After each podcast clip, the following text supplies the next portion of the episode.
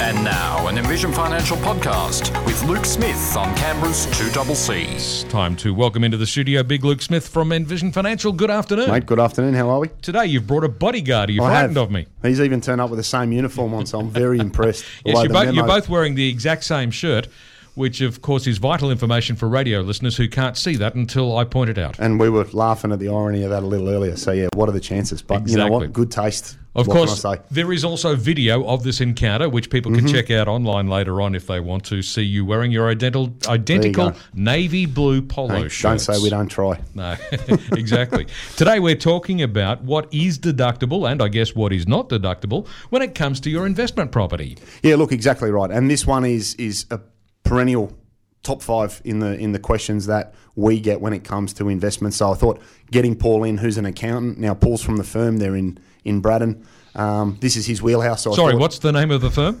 the firm? The firm. That's very inventive. So I thought, I thought, you know, great of him to give up his time on a Friday afternoon, which would have been a hard sell.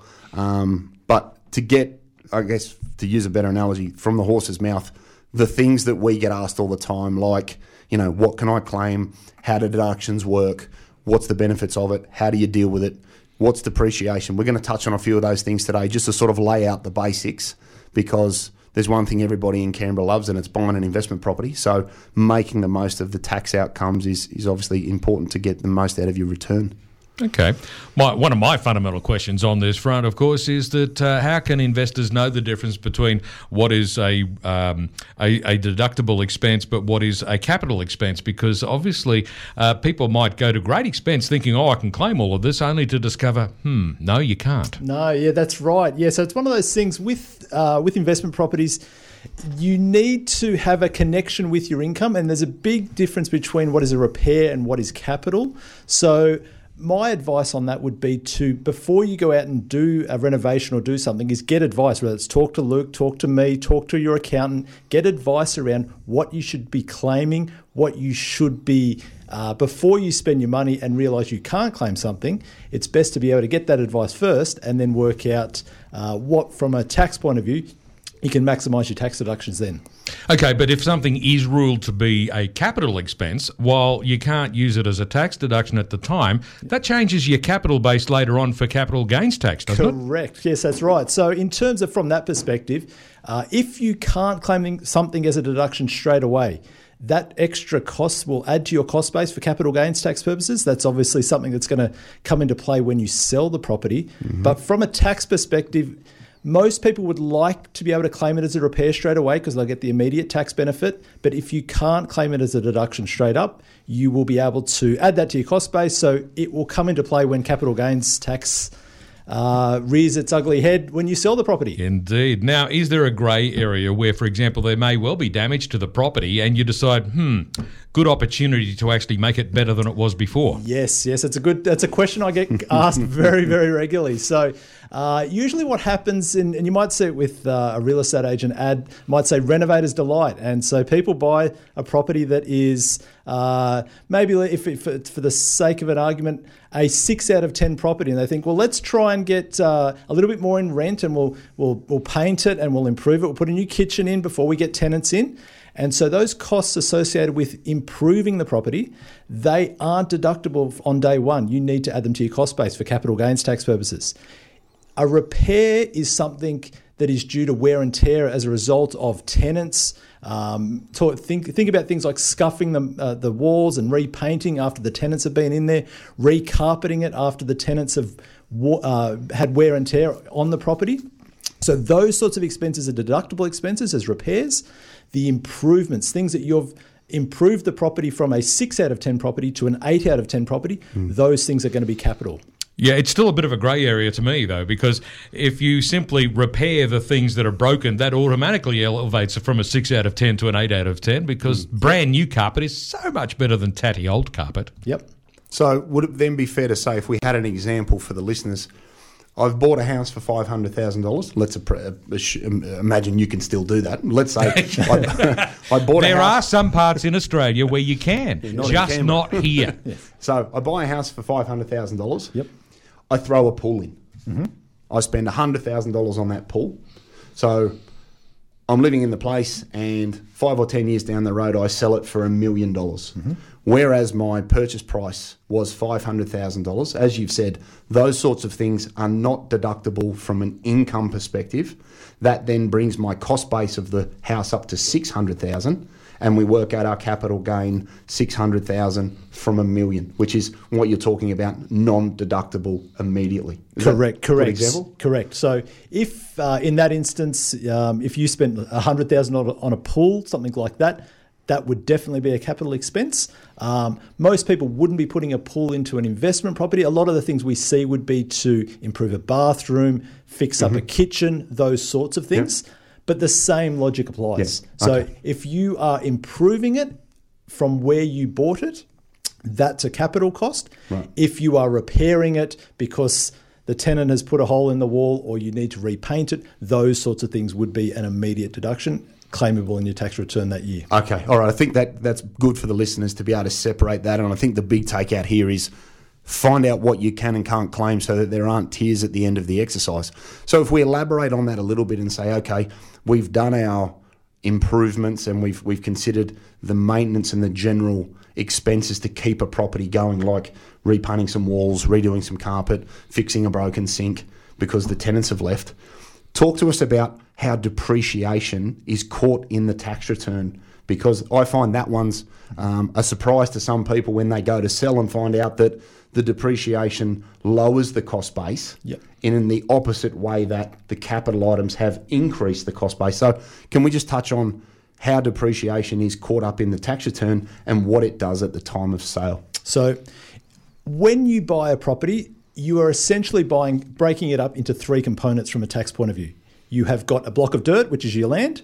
You have got the bricks and mortar of the property, the the roof, the walls, and the like. And then you've also got the inside of the property, the carpets, the curtains, the dishwashers. So essentially, you've got three components of it. Mm-hmm. The land, there's no depreciation on the land. The bricks and mortar, we can claim some depreciation on that. And the carpets, the curtains, the ovens, all those in, things inside the property, we can also claim depreciation on those things. So, from a depreciation perspective, in your tax return each year, you claim depreciation, and that's helping increase your tax refund or lowering your tax payable. But when you sell the property, the depreciation that you've claimed throughout the years that you've owned it reduces your cost base. So, to give that in a, in a practical example, I'll give a, a real world example. I won't mention any names, but the worst one I've seen, well, is I had a client who had bought a property for about $300,000 many years ago now.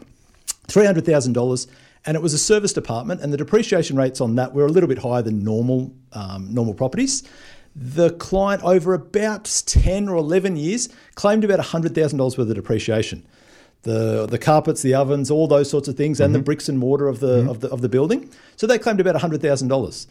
The service depart- apartment didn't grow in value. It's he sold it about 10, 11 years later for about 298. So a slightly, a very, very small capital loss is what he thought. When I've gone to prepare the tax return, his cost base, instead of it being $300,000, which is what he thought it was going to be, was about $200,000. So I had to try and explain to the guy that he had a capital gain of about $100,000 on a property that he actually, on buy versus sell, in his brain, lost a couple of grand.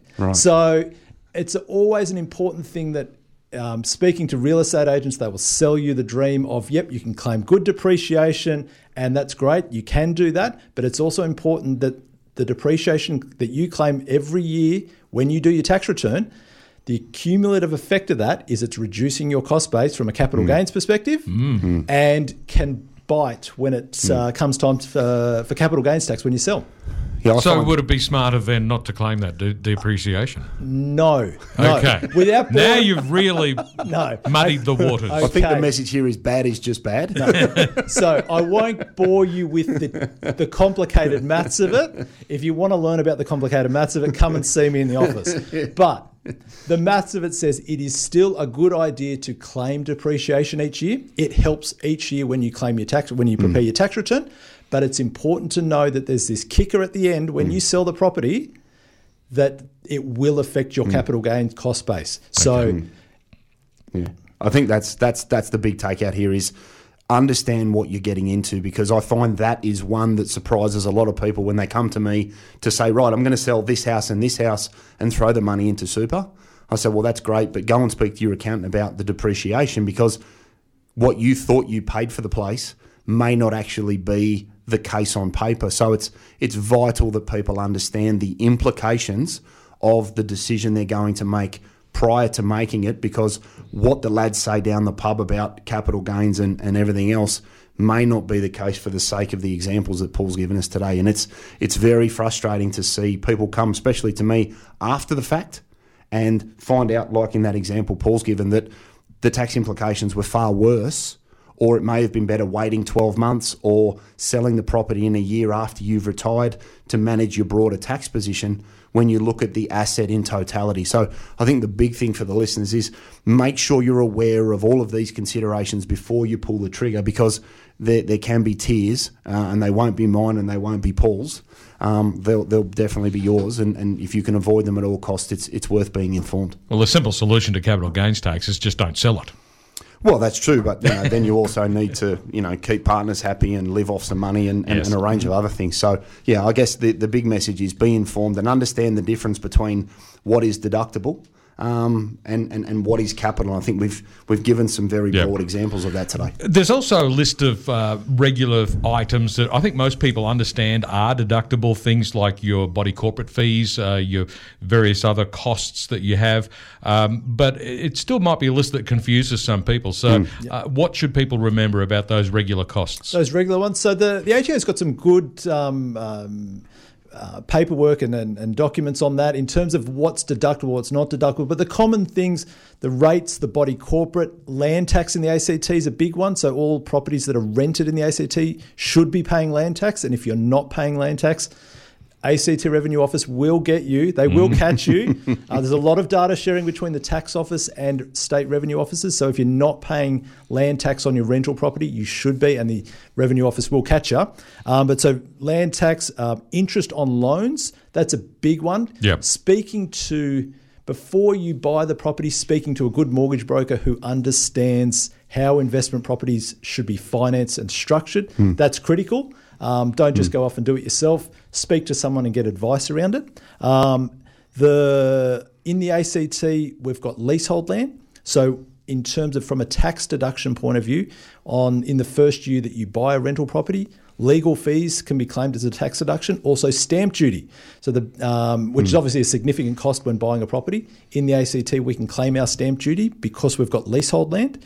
Everywhere else in the country, so all you listeners in Jerrabomberra and Queanbeyan, no deduction for stamp duty and legal fees over there. But in the ACT, uh, stamp duty and um, and legal fees would be deductible in year one on how that works everywhere else in the country. So if you've got investment properties somewhere else, those costs, stamp duty and legals on day one, would be added to your cost base for capital gains tax purposes. So again, you do get the credit for them, but just when you sell them, when Yeah. you sell the property. And again, I think that's important to understand, as we said earlier. I'm going to add a pool, I'm going to improve something. It's treated the same outside of the ACT for stamp duty and, and those sorts of costs where they're capital and not income. And I think that's, again, understand what you're doing, make these considerations. Because if you're going to buy, you know, a mucho expensive place and think you're going to claim the stamp duty in Jerrabomberra and you've just paid $2 million and find out that you can't get an income deduction, it can be rather frustrating. It's like buying a house in a self-managed super fund and using your own money as a deposit. Big no-no. You don't go and set the fund up later. So be informed before you make your choice or before you pull the trigger on a decision so that there are no surprises because income and capital are very, very different. On 2CC, it's about 11 minutes to 5, and I've got Luke Smith from Envision Financial in the studio today, and special guest Paul Glass from The Firm, which is a very clever name for an accounting company. the Firm, which is a very fancy name for an accountancy firm. I thought I'd throw that in there because otherwise it, it could be anything. It- Mate, you should see their Christmas cards. oh, Oh, really? Oh, ah, next level. Okay. We're talking about what is and is not deductible for your investment property. And of course, the whole point of this discussion is your tax, isn't it? So, what happens and what should people do when it comes to tax time? And what preparation do they need to make before they come and visit you?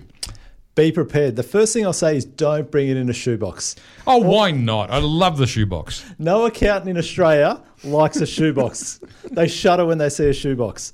So in terms of how to prepare your documentation, if you are renting your property through a real estate agent, some people will like to do it themselves because they're a bit more hands on. Others will outsource it to a real estate agent to manage it for them. If you rent it through an, a real estate agent, they will give you an annual tax statement. They will give it to you in early July, just after Yep. the end of the financial year. So that's the starting point of all your income and any expenses that the agent's paid on your behalf then we're sort of looking at other things that you have paid for personally. So things like insurance, you might have paid body corporate yourself. Sometimes the agent will pay for things on your behalf. Sometimes you'll decide to want to pay things uh, out of your own pocket to, to just manage your own cash flow. So obviously, anything that the agent hasn't paid, we as the accountant need to know those things. So uh, it might be the rates notices, it might be the body corporate notices. A good summary of things is important. So the more work you can do in summarizing stuff, the easier it is for the accountant. And to be frank, the less it's going to cost you, the more efficient the job's going to oh, be. there you so, and obviously, everyone likes to save money. So, mm. interest on home loans. So, the bank statement showing the, how much interest was charged on the loan for the property, that's important the depreciation schedule. So that's a one off. So you would get a depreciation schedule when you buy the property. You would get a sorry, you'd get a quantity surveyor to prepare a tax depreciation schedule for you. Give that to the accountant. They will put that into their tax software and that will carry forward each year. So you don't need to get a depreciation schedule each year. So that's a one off. Um, but the more organized you can be in summarizing your documentation, the better it's going to be from a tax perspective and it's more seamless from the accountant's side. So once I've got all my documentation properly sorted, properly annotated, all organised, and in a nice, neat bundle, Mm-hmm. can't I still put it in a shoebox? You can if you want, Very good, thank you. if that keeps you happy. It's just a great, easy way to transport it. And on that note, Paul, where can uh, listeners uh, get a little more information if they want to reach out? Uh, so best bet, um, thefirmonline.com.au. Uh, we're located in Braddon on Torrens Street. Uh, phone number of the business 0262473555. So if you want to make contact, feel free to, and we can uh, help you out with your tax and rental properties. Yeah, look, and I think that's important because people need to get organised and be prepared. And whilst you know people generally leave it to the last minute, understanding what to collate during the year can make that panic at the end of the financial year be a little bit, little bit easier, a little bit less daunting. And if you're progressive during the financial year, it can be a little bit easier. Absolutely. Well, it's the old Boy Scouts ma- motto, isn't it? Be prepared. Exactly. Absolutely. Be prepared and always do your best. All you are, can do. Those are the two. All you can do. All right, Luke. So uh, if people need to get in touch with you, what do they do? Yep, our number hasn't changed 62604749. We've got envisionfinancial.com.au. That's our website. You've got the Knowledge Centre in there. People can subscribe to that for free. We've got the podcast, The Strategy Stacker, Luke Talks Money on iTunes and Spotify. And we've got the YouTube channel. So you can subscribe to Envision Financial Canberra on YouTube. And we've got all of the shows there. You can watch them on your iPhone. And if you've got a topic you want us to raise uh, early in the new year, shoot us an email, luke at envisionfinancial.com.au, and we can try and build that into the schedule. Indeed. And on those YouTube videos, you can check out what shirt Luke is wearing each. And you can prove that it was a coordinated effort by a complete accident today. Absolutely. Paul, Luke, thanks very much. Pleasure. Thank Thanks, you. mate.